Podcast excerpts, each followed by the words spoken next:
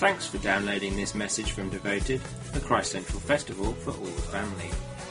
Christ Central is part of New Frontiers, and our distinctives are made up of four priorities being friends enjoying God together, building churches empowered by word and spirit, advancing the kingdom transforming the world, and reaching nations making disciples. Devoted is just one event, but you can find out more about Christ Central and other training opportunities at christcentralchurches.org. For more about Devoted, please visit devotedevent.org. Thanks for listening. See you next time.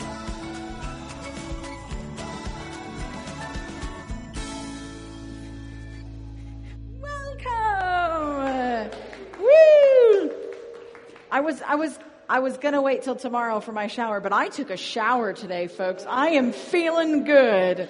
Uh, well done. We have one more night together. But uh, as we've been on this journey of uh, parenting for faith, who has been here at least one of the last two sessions? Raise your hand. All right, cool. Put your hands down. Who came just for today? Woo! Welcome. Put your hands down. Excellent. If you're not sure what's happening, just whisper to somebody else and they'll fill you in. Uh, so, same thing as we did last week. Um, updates, updates. What's been going on? What's been going on? Tell me some stories. Oh, she's straight in. Uh, can someone be a runner for me? Uh, what we like doing is just starting because we've all been learning stuff, and so we thought, well, you know, in the midst of trying to feed everyone and make sure you find all the socks, parenting for faith is happening. So we like telling stories. Go for it. Wait, wait, wait, wait. We want to hear it all. Wait for it. Be good. Go. Today, oh yeah, hello. um, I came yesterday and I was sat on the end, not engaged at all because I felt very sad and very, oh yeah.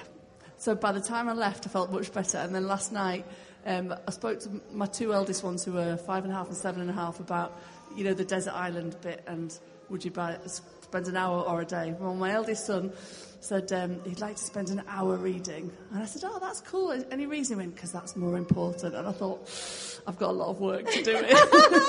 I've got a lot of unwork to do. Um, and then my daughter said, I'd like to spend a day. And I said, why? She said, because it'd just be nice. And I thought, again, she's just giving me the right answer. And I said, do you, do you think God had played games with you? Went, oh, yeah, yeah. So I thought maybe we're halfway there. So I just wanted to say thank you. It was brilliant. And how did you feel as a parent having that conversation? Well, I, I, immediately went from there to there to go and get the books. I thought I need, I need more. So I felt, I felt really chuffed that a they engaged in the conversation yeah. because quite often I want to and I don't know how to. Yeah. Um, but then I realised how much they do engage, but in a way. So, for example, yesterday morning they said, I just want the children to pray for the adults. My kids were like, no, I don't want anything to do with that. I'm thinking, no, this is really bad. But actually, they just do it in a different way. Great. So it was wonderful. So thank you so much. Well done. Go you. Great. Jess. And then I see you back there. Okay, we're coming to you. Um, so uh, my, I've got a daughter, and she kind of switches off when I say, let's do this about God. Um, but we went and got her a journal yesterday. Um, so I was like, this is where you can draw your pictures. If God gives you a picture, you can draw it in your journal. She's like, yeah, yeah, yeah. And straight away, she's like, God's given me a picture. And she said um, that God had given a picture of an elephant washing itself. So I was like, oh, what, what do you think God's telling you through that? Um, I don't know. Um, but we were able to talk about, like, how God washes his love over us like the elephant washes itself with all the water. And since then, she's been the most engaged I've ever seen her. Like in worship, she was dancing and she was singing, and I've never seen her sing in church before. And yes, good. Woo! Good job. Well done. Good job for trying new things and letting it look like the way it looks. It's excellent. Oh, yes. Gemma, go for it. You're in charge. Ooh, the mic roams wide. Um, so with Emily, Jess's little girl, um, last night I decided that I wanted to know the answer that you asked on the first night about bacon, whether God liked bacon. Yes. And I said, Do you think you could ask Daddy God whether he likes bacon? And she gave me a funny look and was like, That's a really silly question. and um, I said, She said, You ask him. So I did the chat and catch things like, Daddy God, do you like bacon? And I felt like God said, um, I like what you like. So I asked her whether that meant that God liked bacon, and she went, Yes. And then she said, But I know what Daddy God loves. And I was like, What does Daddy God love, Emily? And she just pointed at herself and smiled with a really smug smile. She was like, me. it's really good. I love these faith conversations. They don't always have to be the most important things in the world. They're just doing faith together. It's fun. Anyone else have some epic stories or fun stories? Yes? I love hearing these. My eyes just leak through the whole time, though, because I'm just like, I love this so much. So I'd asked you about the devil on the first day and how to deal with that issue. And um, in the meeting last night, we were talking about giving God some space to kind of put things in our heads. And he said, God just gave me a warning which said the devil's back. So obviously we kind of talked. It was really useful to use those discernment tools, and we, we went through those and decided actually that wasn't from God. And he said, well, if the devil's so weak and he doesn't affect us, then why can I still hear him? And I said, well, you can hear a fly buzzing around, but it's, it's weak and it's just annoying, but it's okay. So just like you said, and we practiced like fly swatting it rather than the sword. We practiced like fly swatting it, and that was really helpful. And later on, we, I thought, let's, you know, carry on. And we, I asked him that question about the board game. Which board game would, would God really like to, to play with you? And he, he kind of was really engaged and he said, chess. I don't know the rules. And I said, okay, what, why? And he said, well, because God and I would be sitting face to face and moving closer together. That's cool. What a good day. what a good day. All right, I'll recover. All right. Well done.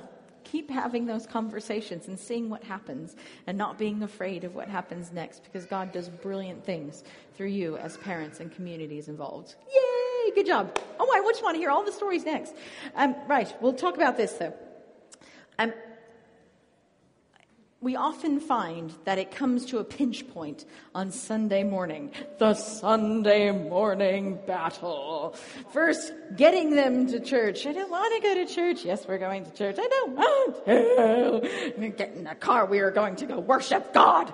And then we get them in the car and we get to church. And then it's the, oh, how long is this going to take? And some of your kids want to worship. Some of your kids don't want to worship. Some of your kids are like, I hate God. And you're like, please don't start screaming in the middle of worship. And in the midst of it, you're trying to worship. Please, Jesus, I just need you.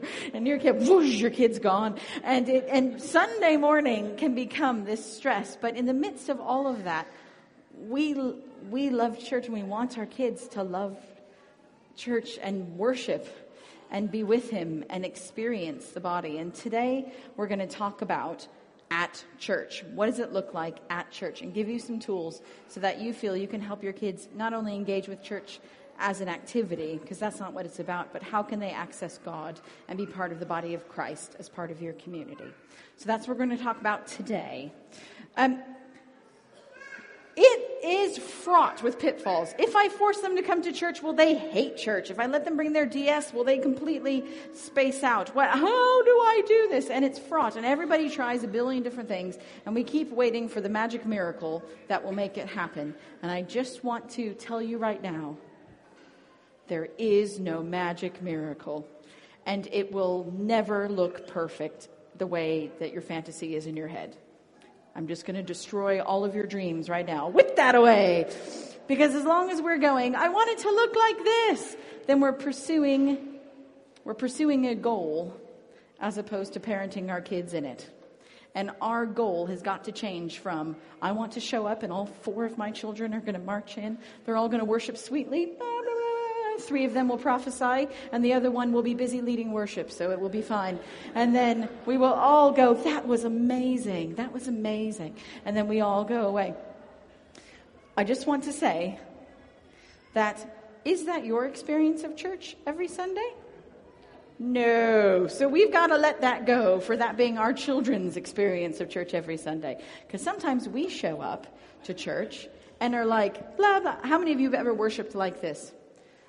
The sun comes up. I got to remember that milk thing. I'm going to write that down because we haven't done milk as a work from morning. I want to, oh, I forgot to do that. You know what? I'm just feeling spaced out. I'm just going to, I'm going to wait. And we, we get so disconnected. I have written entire stories in my head because I'm like, I hate the song. I hate the song. Um, I could sing of your love forever. That song drives me up the wall. If that goes on, my brain's going, I hate the song. And then I'm like, I'm a bad person for hating this song. And then I'm gone. Uh, our kids experience that too. And so we've got to shift our vision Because one day, when we're in heaven, we will be shoulder to shoulder with our kids, completely enraptured in the God of the whole universe. And that, that is what we're headed for. But in the meantime, we are all on our individual journeys of growing in our faith. And it will look different for all of us at different times and different seasons. And so, what we're pursuing is the discipleship of our children to encounter God today and to grow in their understanding and engagement with church for a lifetime. But we're not trying to achieve the perfect morning. And once we can let go of that perfect morning, then we can begin to see the purpose in it all. Does that make sense? Okay, good. Okay, I, I need some affirmation. Does that make sense? Okay, because if it does not make sense, I need to know because I I'm up for a no, and then I can help you. Okay, so um, there's this statistic that freaks me out. Um, 70%, 70% of 18 to 22 year olds um, drop out of church when they leave home, um, at least for five years. And I think there's something in our failing of helping our children and teens engage in the church body as a body that we're failing at. That doesn't mean they stop being Christians, but there's something that they lose. And, um, and we want to really look at that. And so for me, I want to brainstorm when our children reach that point, what do we want them to feel, like know in that sort of feeling way about church? Tell me that they belong. So we want them to know that they belong. Yep. What else? Sorry? They can be themselves and. Okay. That they can be themselves and they're accepted as they are. Yeah? Yeah, it's good. They have purpose. What else? It's relevant.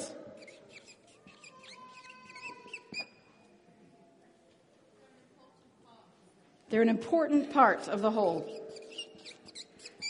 I love pens because they squeak. What? Anything else? That it's their family.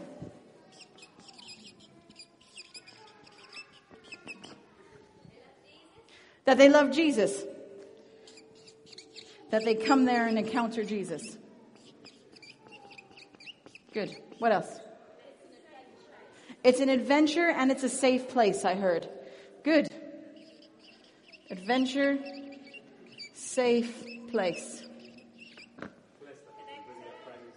It's a place they can bring their friends to and and they're connected. Good, my buzzword. Good. Connected. And it's a place for friends, yeah?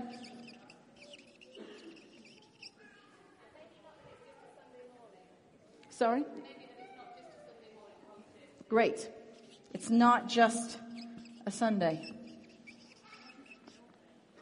It's not just a Sunday or not just a building. Yep. There will be a bajillion more. But what I want to highlight to you is our vision for our kids in church is so much more than please let them sing the songs and stay in the right location. Our vision is so much bigger, but what we get trapped into is just trying to wrangle our kids to stay in the right place. And we aren't actually passing on our passion for this to our kids and making sure this happens. And so what I want to do today is talk about what are the, how do we get our eyes on this and then help disciple our kids in this.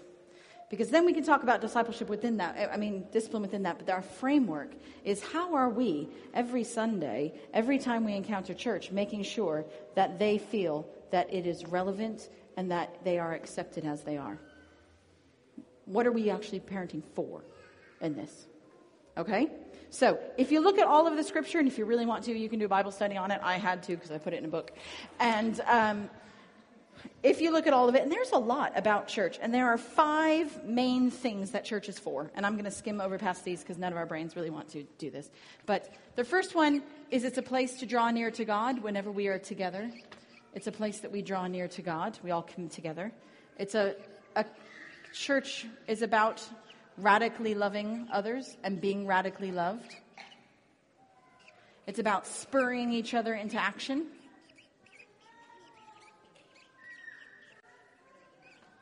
It's about being the body of Christ. It's about pursuing and experiencing the works of the Spirit. And so often we go, this one! And we miss out the other ones. And the other ones are what holds it together. And so when we talk about it, do you remember we talked at the very beginning? Parenting for faith is asking ourselves the question what is the next step for my child spiritually, and how can I help them take it? And when we look at church, the main question I want you to ask yourselves is what is the next step for my child spiritually about church, and how can I help them take it?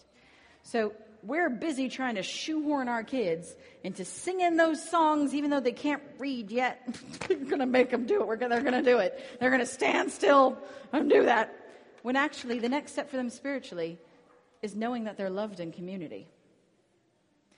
And if, if we think with God that the next step is for them to know that they're loved in community, then we can be like, feel free to space out during worship. Absolutely fine. But what we're going to do is make sure we show up and we love others and are being loved by others, because that's what we're going to work on in our understanding of church.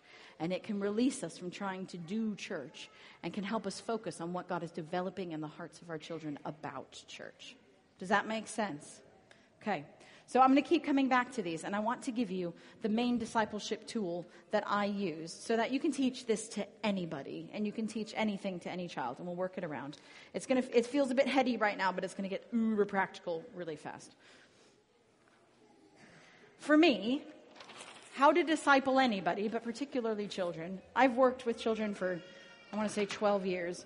And when I was writing the second book, I realized that everything can come down to six steps, which made me feel a lot less cool than I thought I was, um, because evidently I'm not that complex. So, this is how people, I think, disciple other people. They model it, they frame it, they equip someone to do it, they create opportunities for them to try opportunities. They um, create boundaries.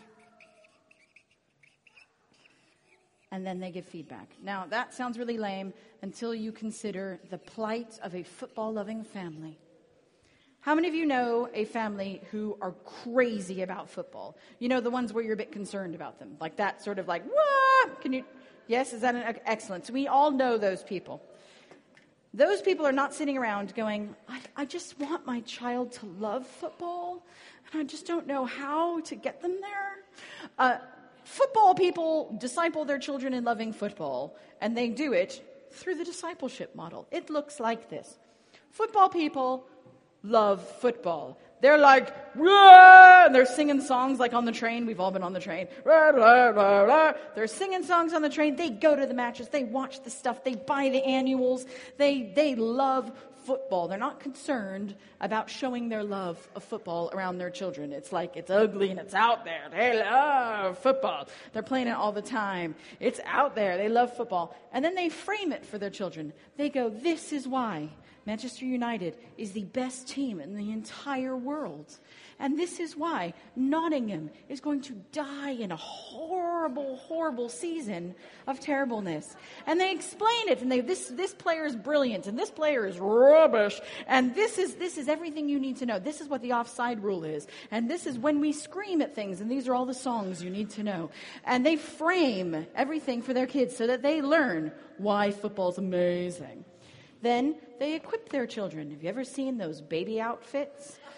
That, like, is it necessary? No. Do they want it? Yes. This child is born in these colors and will die in these colors. And they have equipped these, they send them to those football, those football, you know, you've seen those games where they put three year olds in it and like the ball just rolls and then like 15 people run for it and then miss it. And they equip them to love football from the very beginning and play it and know about it. They create opportunities for them to know it. They sign them up for events and they take them to matches and let them stay up late for the, fi- the no, I said the finale. That is not the right word. Um, for the match the end. I'm sorry. I'm sorry. Um, I'm not that person. Uh, but they create opportunities for them to engage with it and they give them boundaries. If you support another team besides mine, that will either be the end of your life or our relationship. So choose carefully. what happens? They give boundaries. And then they give feedback. And I don't mean like, let's sit down and talk about your development of uh, loving football, but the feedback of, of the first time a child screams at the ref. And the parent's like, that is exactly right, yes. And that, that child goes, I am part of a community and I got it right. That feedback of relationship. Football people disciple their children in football. I am a Star Trek fan, don't judge me. And my child has been discipled excellently, and why Voyager is the best Star Trek one experience whatsoever. And if he ever wants to stay up late, he'll look at me and go, You want to watch Voyager and cuddle? And I'm like, Oh, go on then. I know, it's sad. Sometimes we damage our children, and that's okay. Um, do you see how the model works? It's what we naturally do. What happens often spiritually, though, is we do this. I'm going to model it sometimes in front of you, and then I expect you to do it. And often that's what happens in church. We go to church because we go to church, and you will be in church.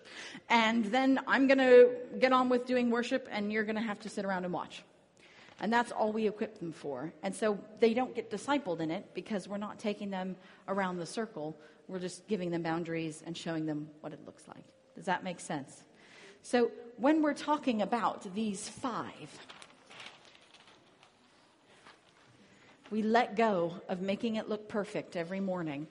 And we say, God, what is the next step for each of my children? And how can I help them take it? And then we take it around the circle and we say, you know what? If it is encountering and pursuing the Holy Spirit, if that's what's next for your kid, then it would look like this Are you worshiping wholeheartedly in worship? Or are you wrangling and wrestling children? And if and we all I can't just say don't wrestle children, but it may be that you go, you walk up to another family, a, a single person, and say, Look, I'm trying to work on my 10 year old's encounter with God, and I think he really needs to see me engage. Would you mind for the next five weeks just sitting in the pew next to me so that in case my three year old needs to tug on me, you can take them for a walk so I can make sure that I'm worshiping in front of my kid? Would you mind doing that? It's just creating space. And I will guarantee you, in every church I've ever worked in, there are grandparents and single people who are like, Yes, I'll walk around with a three year old for you. Absolutely. There's community. It's just asking for it. So are you are you worshiping wholeheartedly? And that doesn't mean are you spending the 30 minutes worshiping.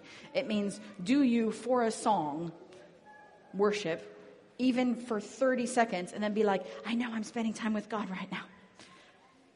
Yep, I'll be with you in a second. I'm spending time with God right now. And just moments, because children don't need to see 20 minutes of it, they need to see authenticness of it. We get fooled to think it's about time. It's not about time, it's about authenticness. So if it's about drawing near to God, are you modeling it in the way? If it's about loving, are you. Oh, I'll go on to that later. Um, the second thing, are you framing the value? Are you telling them what drawing near to God is about. When I raise my hands, it's because it's like everything in my body wants to touch God, and that's, that's what I do with my hands.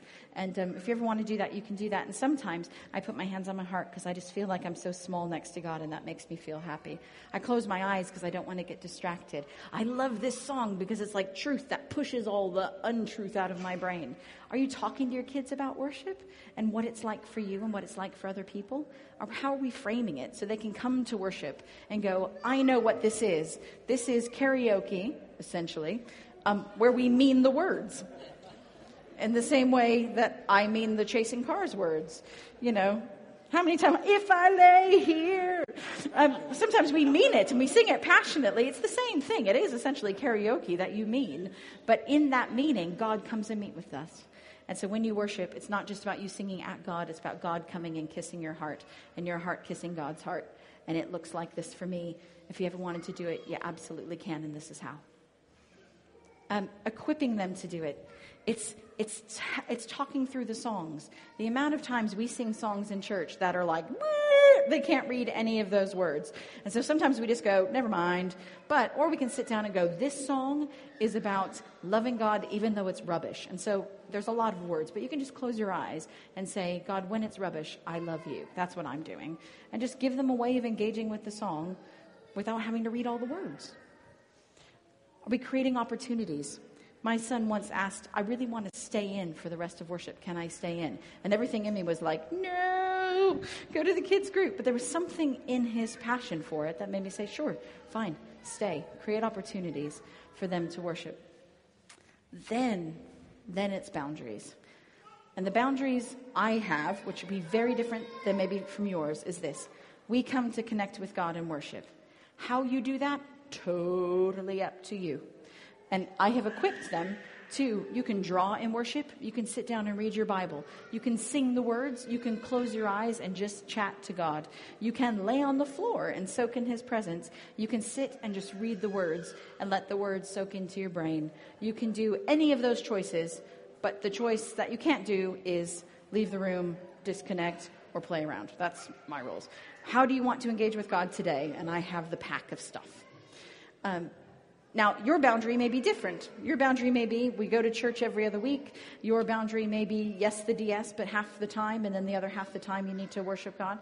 It will, ch- and it will change for every kid. So it doesn't matter what the boundaries are. What matters is that you have boundaries that are clear, that gives freedom within them for your child to choose. And so for a while, my kid was really struggling with a 20 minute worship set. So I said, we come and connect with God for 10 minutes. And then after 10 minutes, my alarm will go off. And then you can feel free to space out and go on the iPad because I wanted 10 minutes of quality versus 20 minutes of struggle. And then he got past that, and then we went to you have to connect with God the whole time, but you can change things. And it, it changes, it's all seasons. But what is right for your kid in that boundaries? And then feedback. What was that like? What was God doing? How did you feel? What worked? What didn't work? I've noticed that you looked totally bored drawing. Was that something that connected you, or did that not dis- did that disconnect you? And you become this sort of like it doesn't have to look perfect. Try something, see if it works, and then if not, meh, we'll try something different next time. You could do that with anything. How to radically love people. If you're like it's love, it's not worship at all. Great. Are we showing up at the last minute and then leaving what, at the very end? Or are you showing up and going, people need to be loved here? And so what we're going to do is we're going to show up and we're going to talk to people beforehand and talk to people after because there are people at this church who have never been hugged all week except for now. And so we're going to look for the lost and the lonely. Um, are you framing for what radical love looks like? Um, whether it's sacrifice, whether it's staying after. You know, when you start the talking afterwards and then children try to rip your clothing off or they're pulling you to get out. Um, so much of us are like, I'm talking. Uh, all you need to say is, this is our time for me to love people really well with the fullness of my heart, and it's going to take a little while. So I'm going to ask for your patience so that this person can have a stronger heart at the end of the day. And we can prep that. Um, equip them to do it. I, I tend to give kids three questions, right? Feel free to play after you ask three people who are sitting by themselves these questions. What was the worst part of your week? What was the best part of your week? And um, what did Daddy God do in your life? And I'll just give them three questions. And then my kid can feel free to play after he has met with people and connected with them and given them opportunities to be loved. Um, that was when we were in that season. We're no longer in that season. Um, create opportunities for them to do it. Ask them to help. Ask them to find people who need help. Give them boundaries. Feel free to play after we have done that. Or we're going to leave after a half hour. We're just going to give that sacrifice of our half hour to other people. And so I need you to not to not pull on me because I'm busy loving people and I know you're busy loving people and then we'll find each other after a half hour and feedback. What was God doing? How did people feel loved? How do you feel loved? What, look at the power of being loved. I used to do this all the time with my kids in my kids' ministry. I'd be like, Would you mind bringing that person some coffee? Because they haven't had coffee. So this person will come over, bring some coffee. And then, and then I'll be like, Watch when you walk away. And they're like, okay. So they would, they, and they'd walk away and they'd turn around and they'd watch this person like smile and be like, that's so great. And I'd be like, how did they feel? And they were like, they felt so loved. I'm like, totally, well done. And they learned that they can be powerful in the community of Christ by serving people, and that would bring love. Whatever it is, whatever it is, whether it's drawing near to God, radical love of others, spurring each other into action, whether it's getting involved in serving and joining a team and being that eight year old who puts out all the tables at the end of church. I was on the table takedown at the end of church and I loved it because I was a strong like strong girl. I did gymnastics. I used to love like lift these tables up, and everyone would be like, "Wow!" And I'm like, "I'm so strong," and I'd whip those tables out. And I loved being part of that team. Um, a seven year old was in charge of our entire creche breakdown at the end of church. That was her job. She didn't let any of her friends play until they helped. And uh, she was the most proactive. She told you to do something, you did it, because she would nag you every 30 seconds until you did that thing. And it was excellent, um, whether it's pursuing and experiencing the body of Christ. What's next for your kid? And then just work on that and let go of the rest. Let go of the rest. And that means also being graceful with each other's kids. If someone else's kid is working on the love and your kid's working on the worship, so often we can be like, that's not helping me. But it may mean that you need to move or change the way you do it. And just know that we are all trying to disciple our kids and we can help each other's kids. We can help each other's kids in this. You can be the person who needs help. You can be the person who holds a baby. How do we as a community disciple our children and loving the body of Christ? And the last sort of thing, I know we're speeding along, but the last thing that I wanted to say before we get engaged and stuff is um, church is also happening at home. And so sometimes we think that it has to all be in the service, but actually, this is all this stuff can be worked out in life groups. It can be worked out in just your home. If your kid is a servant or your kid is working on radical love for a church, it says, Where two or three are gathered in your name, there am I in your midst. So, how are you releasing your kid to be powerful in the body of Christ that is your family? How are you encountering God personally and just giving them space to be them at home as well as in community? Do you want to tell some stories of your journeys? Kate and Amy, are you up for that? Is that, I can't find Amy. There you are. Is, do you feel that that's right now? Kate can go first, has been nominated. I just want to share what it looks like for, for people at our church personally.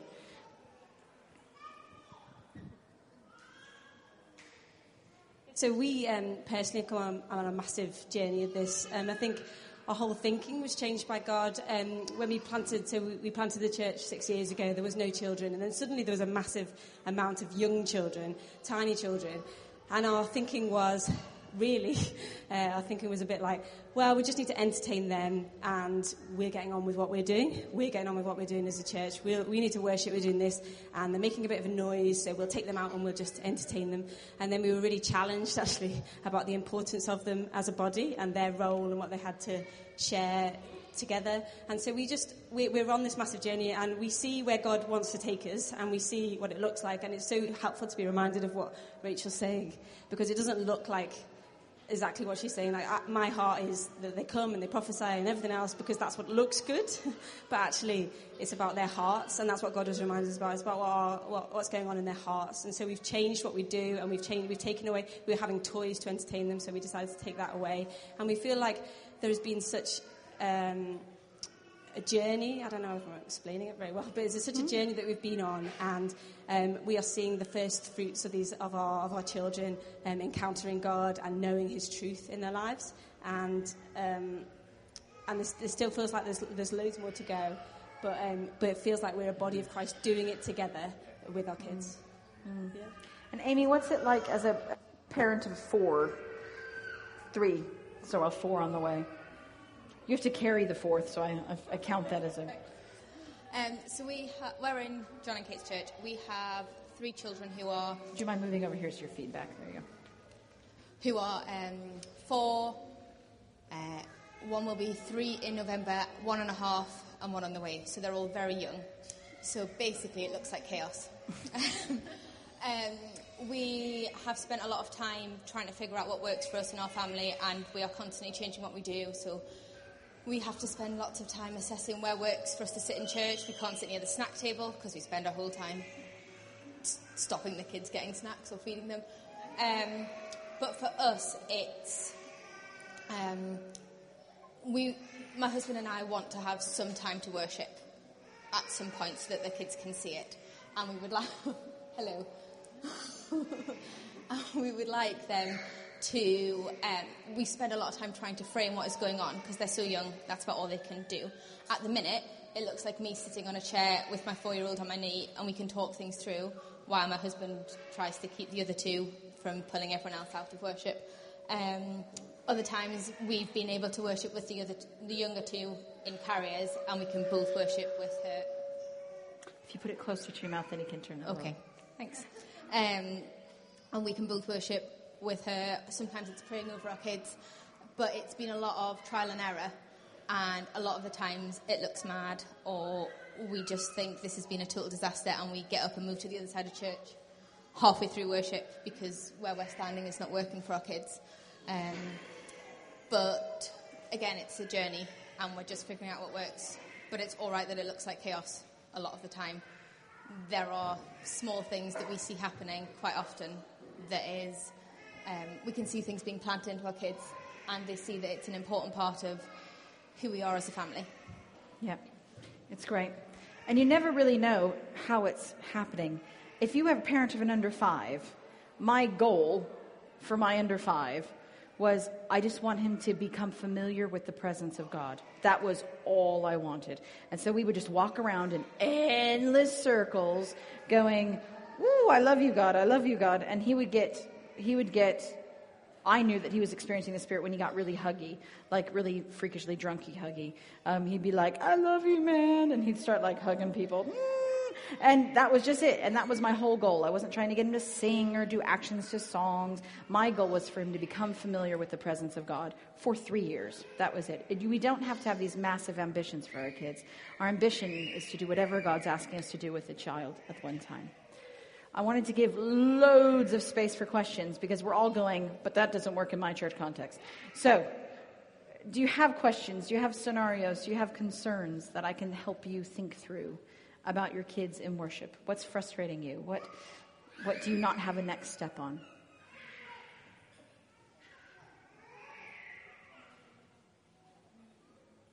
Yes.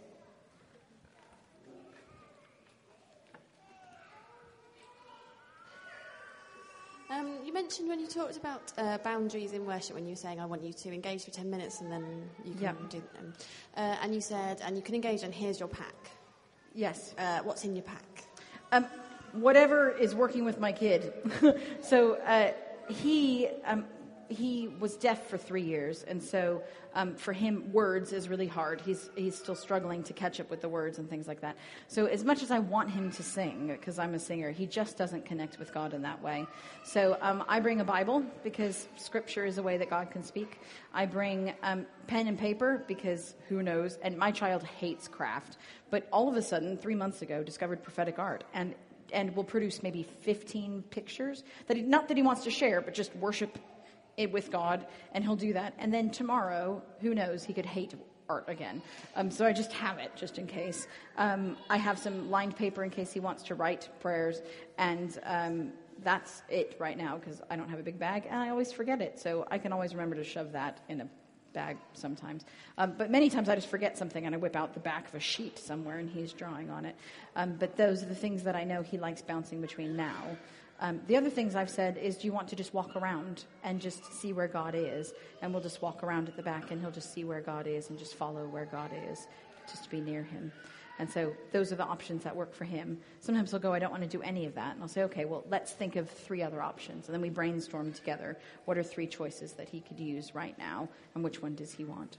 Because one of those options is dancing frantically at the front. Does he want to do that? No, but it is a choice. I mean, feel free if that's what you want to do right now. He'll never choose it, but it is a choice, and it just helps him own his responsibility of what it is. Um, and I also found with kids in worship is to give them the choice ahead of time. What happens is we get into church, and then we're like, right, we need you to engage. And they're a bit like, um, where now I sit and go, okay, we're going into church. How do you think you're going to want to connect with God today? And let's think about it. And you let me know your plan so that I don't bug you. And if you're struggling, if, you, if I see you distracted, how do you want me to help you refocus? So that then my kid is like, right, I'm planning on doing this. And if I get distracted, feel free to go like this at me. And uh, I'll be like, fine. And, you know, five minutes in, I'm like, and he's like, no, you're right. You're absolutely right. And he'll get back to it. Or he'll be like, eh, I don't want to do it. And then we go, look, buddy, you got your choices. This is what we've asked you to do. And uh, so you can choose. What are you going to choose? And we just bring it back to that. Does that make sense?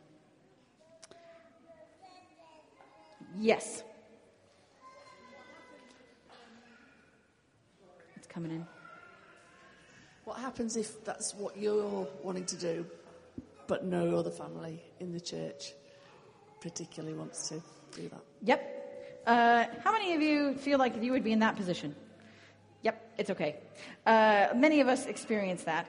Um, what I tend to do is have that conversation beforehand, and I say, I know it, lo- it will look different for all these other people, and it would be fantastic if you had a different parent, but you got me.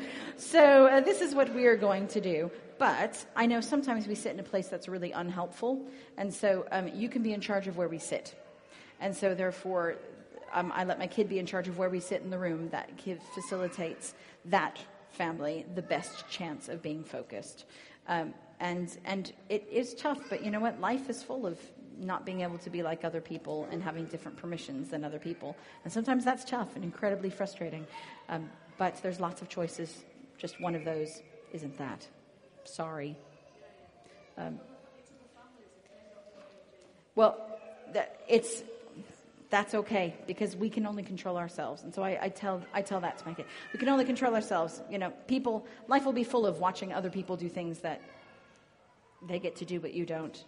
But that's because that's who God has made us to be in this place. And it doesn't have anything to do with them. It has to do with us. And so how can I help you do us better? Yes. Um, what happens if we're the only people bringing this pack and then we become the creche as such, our family? I mean, Yeah. I don't think it would happen. What I tend to do is I bring extras because Yeah. inevitably someone will, but I also am not responsible for your children. So, so they'll be like, "Can I have a, pi- a, a piece of paper?" Absolutely. Here, take that back to your parent. Go ahead, off you go. And uh, I send them back, uh, or I'll lean over and be like, "Hey, our kid is drawing with God. Would you like to draw with God?" And Yeah. they're like, "Yes." And I'm like, "All right. Well, you just draw pictures of God and what He's thinking about and what you're thinking about. Here, go back to your parent and tell them what you're going to do." Because I'm not going to sit here and do it for you, but uh, I can give you a piece of paper. And also, um, what if when you said about your son, you asked him, like, what do I do if you're getting distracted? Mm. And you do it, and then he says he doesn't actually want to do it. Yeah. Um, do you discipline for that, or do you? Um, well, do you I say- just accept that he wants to sit there and do nothing, or Well, because we have our 10 minutes, and so I'll say, you know, feel free to connect for those 10 minutes. If one of the choices is always sitting and looking bored, but it isn't connecting with something else.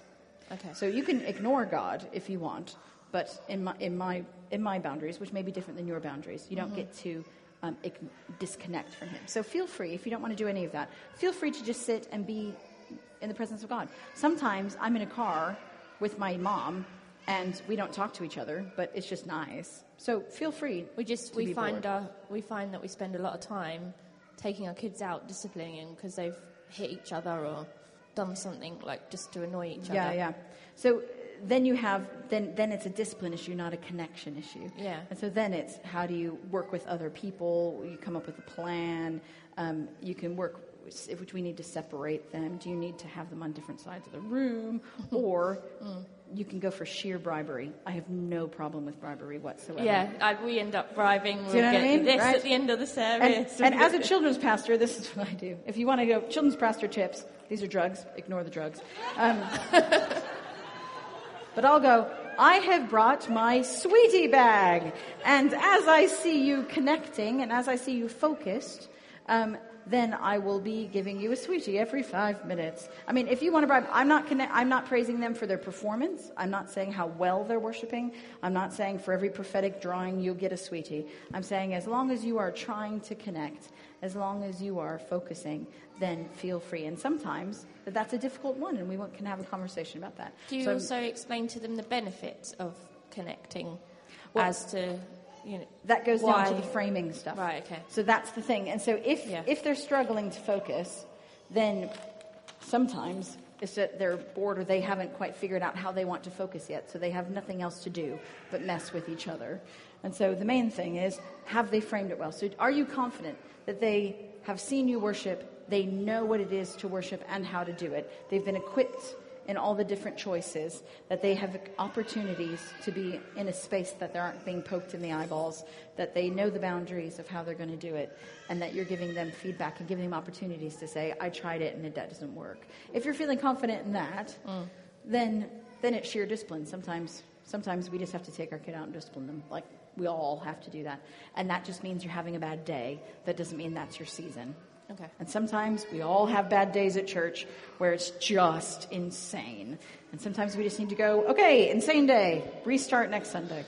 Do you know what I mean? My other main question Yeah. was um, my is into football and he wants to do football on a Sunday morning. Yeah. Um, how do you, would you say no to football or to their sort of sporting desires or whatever they want to do on a Sunday morning? Or I think every child is different and every family is different. So, one, Yeah. what is the next step for my child spiritually and how can I help them take it? And so that will give you your answer. I used to do theater, and we found this really uh, successful with lots of families on this football issue. We've said body of Christ is important. Being part of a community that loves each other, that spurs each other on, that encourages each other where you're serving and um, where you're meeting with God is important. But we also recognize that God has called you to something awesome on a Sunday morning. So we need to look at the church and decide where are we going to participate in all of those things. And you need to problem solve that before I will approve football on a Sunday morning. And so then it's the eight year old's job to be like, well, I can make sure I love people. I'm going to go to a life group. I'm going to join an adult life group because that will mean I can serve and love people. And you're like, all right. or um, I've, I've known kids, I've known seven year old kids who go to the evening service because they are like, I'm going to go to an evening service. I've also known kids who will go to the traditional BCP Anglican church that is complete liturgy because it runs at 8:30 in the morning, and they love it because they're nine and there are 50 or maybe 20 over 70 year olds who are like, "Woo, hello!" I mean, they come out with pockets of mints and they have to serve stuff, but that's this is what church is. And this is how we fit it in. So, how are you going to be part of the community? And if I see you faltering from that, then maybe we need to rethink football on a Sunday morning. But it's up to you to show me how you could be part of the body of Christ well. Does that make sense? yeah, that's great. Thanks. Yes.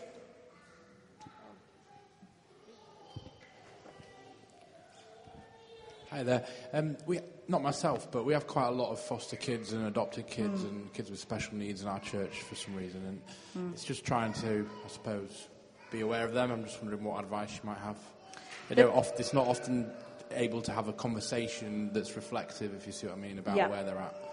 The main thing that I do is um, with fostered and adopted children, well, with all children, one of the main keys to remember is to not force them to do stuff, to give them choices, uh, particularly spiritually. Because once you say, everyone's going to do this, then they instantly go, make me. and, and we never want God to be a, a relationship that you force, but you do have options of how you do that. Uh, and so with fostered and adopted children, often it, what the model looks like is much more model frame equip and the boundaries are much wider for foster. So you can say, we're going to church. We love going to church. And we, the reason we love going to church is because it just brings me peace and it makes me feel loved. And I love being a part of it. Um, but I never want you to feel forced. So feel free to just sit and observe. And I, what I would love is for you to watch. And you can tell me two interesting things that you saw that we can talk about on the way home. And so they don't have to engage with it. They don't have to do and perform, but they can't, you can't just say, just watch. And you can tell me anything that you find interesting or weird. And I'd love to hear about it because I've been in it for so long. I'm really interested in your, in your opinion of it. And that gives them a freedom to be in the room, but to not feel manipulated, particularly foster adoption, don't want to be manipulated. And you're like, you do not, this is completely your choice. We all have a choice with God. And, um, and I'm comfortable for you to sit there and watch, but I want you to watch and see and participate in that. Um, and that's the same with going to kids groups. I want you to be where you feel safest. If you feel safest with me, great. If you feel safest in the kids groups, feel free wherever you feel most comfortable. Um, but I want you to watch no matter where you go. And whatever you feel is the next step for them spiritually, whether it's watching, whether it's serving. I found a lot of fostered and adopted kids love going into the serving straight away because they can't engage with that emotional stuff. But you can say, I really need your help, and you're excellent at making sure people know where they are. So would you mind helping bring these kids to the group? And they're like, yes, I can. And they become your massive servers. And to me, kids who, who meet God through serving are the kids who you need to be serving straight away. And so if they, if they feel more powerful doing that, whack them on the PA desk, get them involved in coiling cables afterwards, give them something to do so they experience the body of Christ um, if the service isn't the next step for them. Does that make sense? Good. Any other questions, thoughts, comments, concerns? That won't work for me. Is yes. Oh, sorry, Kate's in charge. I'm sorry, Kate's in charge. We should come back to her too. Yes. Do you and your husband follow the same approach? How do you work that out between you? And does one or other of you take the usual lead? Um, oh, a personal question. Um, I think I think every family is different. I think every family is different. In my personality, Mark um, sees different things in Caleb than I see in Caleb, and so for me, um, Mark is a passionate worshiper, and so models worship, and also really is much more free in what he does. So Caleb um, he lets Caleb go off on his own more, where I like Caleb more next to me.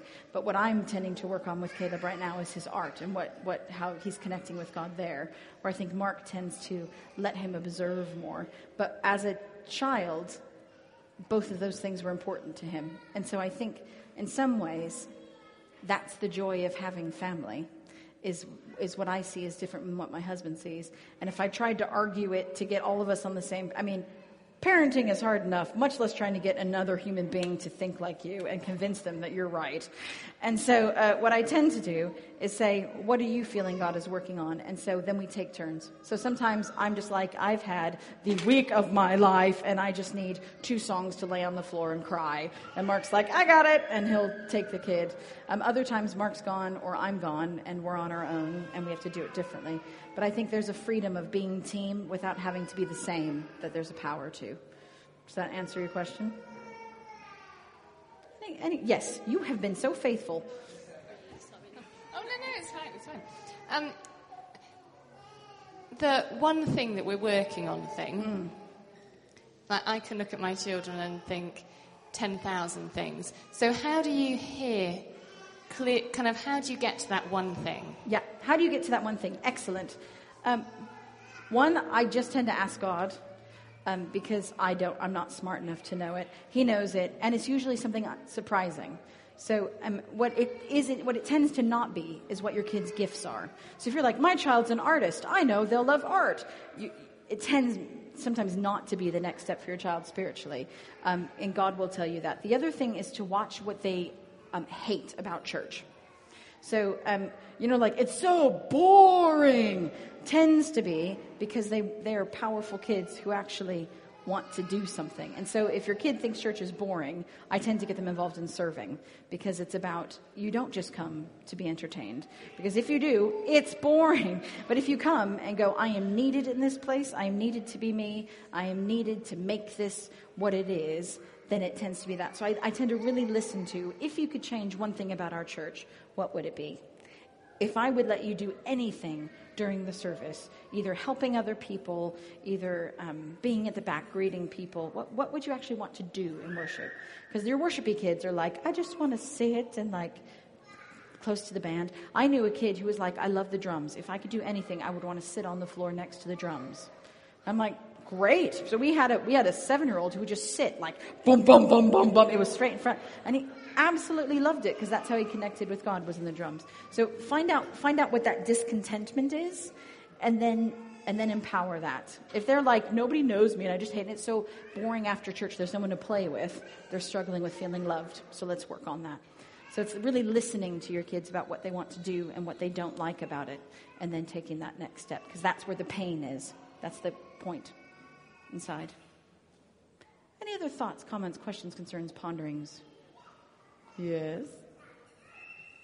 Well, my kids are quite big. Um, I hear stories uh, of, of, parents who has younger children. Uh, my two adults, are, uh, eldest children are 21 and 15. Yeah. But they came to church quite um, late, late in comparison mm. to children here. So the 15 years old, um, he comes to church. He doesn't say no. Yeah. But at the church, he just sits somewhere far in at the far end and engages himself with mobile phone. Yep. All the time. And I try to speak to him to take this off and leave it home. He wouldn't listen. He said, so boring what I can do yeah. there. And then all the service, he just goes on his phone. Yeah. and I gave him with my eyes that it's not the eyebrows, and the eyebrows are not not as powerful Yes, as no, they used to be. he shows me unhappy face and then deep sigh. Yeah. And then Yeah. it's like shows with his body language Yeah. he doesn't like it and he Yeah. hates it. And, but I- when I see again, he carried on. I, it, my instinct there would be that you have a brilliant kid who nobody knows very well in the church. And so I would ask some other people in the church to be like, can you just get to know my kid? And get other people to be like, hey, how you doing after church? And have conversations. And then find out what he's brilliant at. And then have other teams go you can you come help me really fast? And get him plugged into the to the people. Because often we try to get them engaged in the service first. But when they're engaged in the community then they're willing to be engaged in the service because people who they know and love and who they are loved by are talking. And so I would not worry about his engagement with the service. I mean, keep up your eyebrows. Don't don't back off on the eyebrows, but but but al- allow the body of Christ to make him feel so loved and needed and and part of the whole that when the guy he went out to coffee with um, is talking from the front, he's going to want to hear what he says. Uh, and so get him involved in the body of Christ next. If you're hitting a massive fight, pivot. It's not worth the fight. If this is the, if this is the resistance, then we're like, all right, we'll go around a different way. And that's, that's what parenting is. Is otherwise you're in a battle. And your relationship with God shouldn't be a battle. My job is to facilitate you to experience the amazingness of the body of Christ. Yes.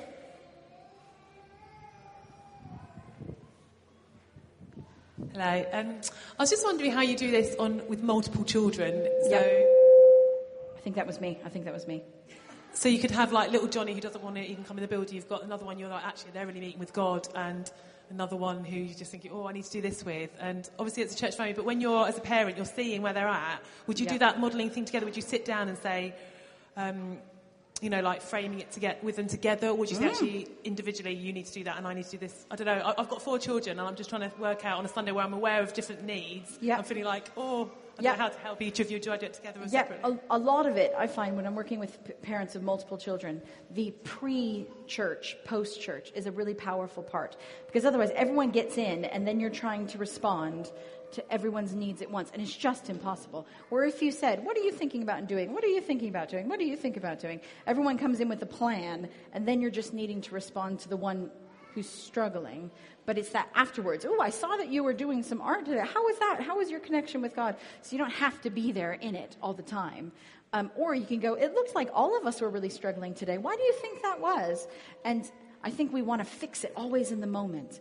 And sometimes there are these precious moments that pop up. I've seen kids come in, struggle for 20 minutes, like out of their minds, kicking their brother in the face. And then they'll turn around and be like, whoa, and they'll meet with God for maybe 35 seconds. But, but, but for that moment, them and God were, they just leapt up and their hearts went, wah, and it's like, holy, holy, holy, and then the kid goes, whoa, and then, you know, punches someone. But for that, for that 30 seconds, they were engaged, and that's what we're looking for. And then we walk away going, it looked like you struggled, but I saw you and God do something. Tell me about that. And we can have those, those reinforcements of those things. So prep ahead of time and then have a discussion because we as a family want to do that together and maybe we need help and who can we ask? I've also known that sometimes we struggle to ask other people to help our kids but like i, I worked with a kid once who was a real artist but i am not an artist. And their pa- parent really struggled had five kids. And so the parent was like who in the church really has the same heart as you and they were like, that person? And they were like, why don't you go ask them if they'll worship alongside you? No person on earth is going to turn down a nine year old going, I love drawing pictures with God. Would you please draw pictures with God next to me on a Sunday morning? Um, and the person goes, yeah, yes.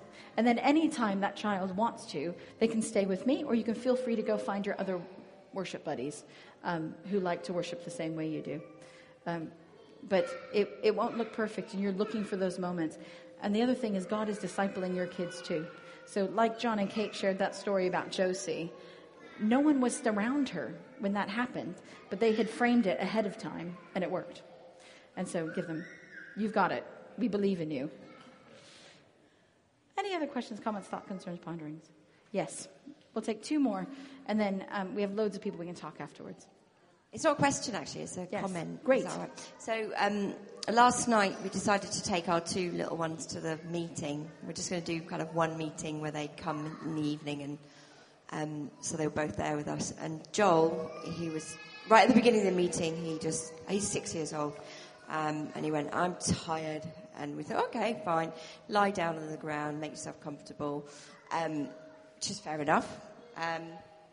But you know, he's quite happy on another night. For example, if he wants to go out and watch football, he, he has the occasional night, sort of during the summer holidays anyway, where he goes and watches football. So you think, you know, is it just selective tiredness? But interestingly, like by by when by the time that Tope started preaching, Joel was still lying on the floor, but he suddenly became really engaged, and he was there, and he was laughing away to himself and kind of he had his head lifted up and he was looking around at what at what he was definitely engaging with the preaching. And i thought sometimes all it takes is just one thing or one person or kind of god to break in to his situation at that point in time. Whereas a lot of the time you just think they're so disconnected but all it's taking is kind of one thing that maybe is engaging them. And even if he's not engaged the rest of the time how Yes. exciting that he was for those Yes. that half an hour or whatever Yes. it was. Yeah. Exactly. We've got to not be afraid of disconnection for large portions of time because we're giving them the opportunities to connect in the great things. I was saying, thing. I, I was a, my mom was a sort of single parent. My dad was a cop, so we, he often wasn't around. And I got dragged to evening services, which I was like bored out of my mind. And I didn't even listen to the guy preaching, and I was eight. And until the very end, and he was boring. I remember him being boring, and I was reading a book. Um, and my mom wasn't afraid of that. You know, she wanted to come to church, and I was bored of that. And then he said, "Does anyone want to be baptized in the Holy Spirit?" And I felt, I felt God grab my heart and pull me to my, to my, to my feet. And I was like, "I want this." I don't even know what it was. I didn't listen to a sermon, but I want God. And I came forward. and I was the only one who came forward to receive the baptism of the Holy Spirit. But, but I was bored for the whole time. And I think you're absolutely right. There's that, there's that freedom of of creating space for engagement that we don't have to control. Our job isn't to, to control our kids into connection, it's to create space for them. Thank you for saying that. Appreciate that. Um, yes, and the last one. Hi, at our church we've got lots and lots of kids. Um, I particularly got two boys, they're eight and ten now. Um, we find that, and there's a lot of boys, isn't there? I mean, uh, my friends here, they've, you know, they've got a few boys too. They've grown up together, they've been born together in church kind of thing, they've grown up together. And it's like this, such this overwhelming excitement whenever they come to church on a Sunday, this mob mentality. And they want to all charge in together. And it's often a big job to stop them kind of like all, all piling in together on this big, one big row or whatever. What would, would you kind of like try and insist on them being kind of like just with you? I mean, sometimes we do try and fight it and try and stop them. I mean, sometimes they seem to engage, I suppose, with each other, not too rowdy, don't they? You know, but I mean, how, how, how hard would you actually try and get them to stick with the family unit? Would you allow them to have that kind of like the friendship time? Because some of them, they don't see each other apart from church. Yep. Kind of thing. So it's, yep. it's just that overwhelming excitement. I- What, talk about, I suppose we talk about choosing our fights, don't we? Would you choose that as a, as a Depends fight? on what's next for your child spiritually. I think what's interesting, though, is that they belong, they're themselves, they're accepted as they are. A large portion of the things that you want in church come in that friendship group. Yeah. So, so that doesn't mean that that friendship group is bad. It just may mean that this isn't the time where we turn our faces towards each other. This is the time where we turn our faces towards God. So whether we say, I love that you guys love each other, so we're going to all come early to church for 10 minutes so you guys can go, oh my gosh, how's your week? And then we're going to worship. And I'm really happy for you guys to sit together, but this is the time for you to connect with God. And if you're struggling as a group to connect with God, then we can sit with you. And if you guys are feeling like you can connect in your own ways, then we'll stay out of it. It's up to you.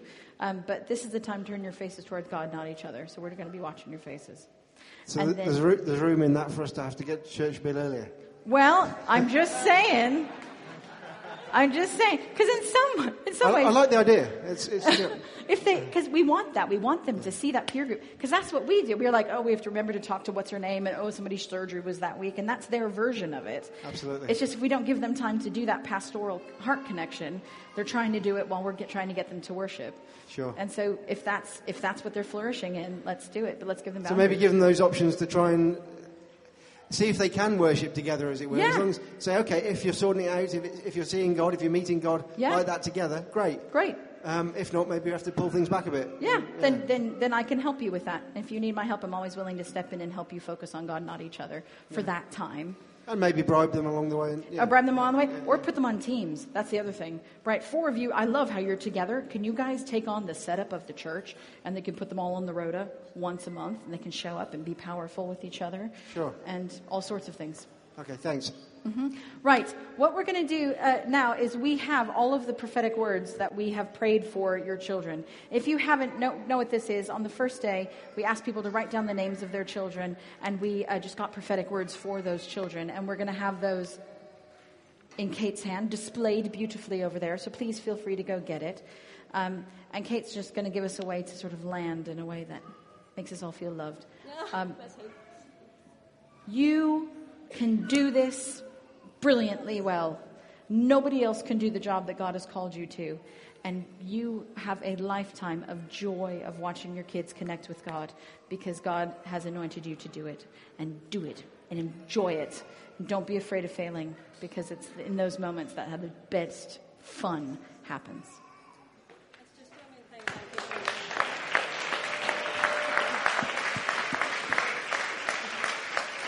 I mean, I, I don't know whether you're surprised by what she's brought, but Rachel's just so freeing, isn't she? It's just so wonderful to hear your teaching. You really bless us, and thank you. And um, yeah, um, I'm just excited about the future, excited about what's going to come. Um, just as someone was just leaving, um, she had to go, unfortunately, but she just had this word, um, Sandra. She just wanted to say that um, that we sh- that she felt like God was saying that we should increase uh, ba- our boundaries for our children as God does with the, does with us as adults. And I think that's what Rachel's message is, isn't it? That it is free, that you're free to make your choices and give your children choices. Um, so we just um, wanted to share the prophetic words that we got. We're not gurus, so these might not be right. so please do take the time to weigh them with your um, friends and people in the church, but, but go, go and get it. And if you haven't, if this is your first time at our seminar and you want prayer for your family, if you want someone to prophesy, there is a team of us here that we're really happy to go and do that with you now. So please come up, please ask for that. Um, and uh, or if you want to talk through anything that's written on your sheet, please do take the time to do that now. Uh, we've got five minutes before the children's work ends, so we've got time to do that. So let's take it. Oh, and the books. Yes, I was going to say the books. There's so much in your head. I imagine there's so many things spinning. Rachel's written three books. So there's Parenting for a Life of Faith, which is what our first two sessions were about. Um, grounding in, in faith, talking about prayer, how to pray with your children.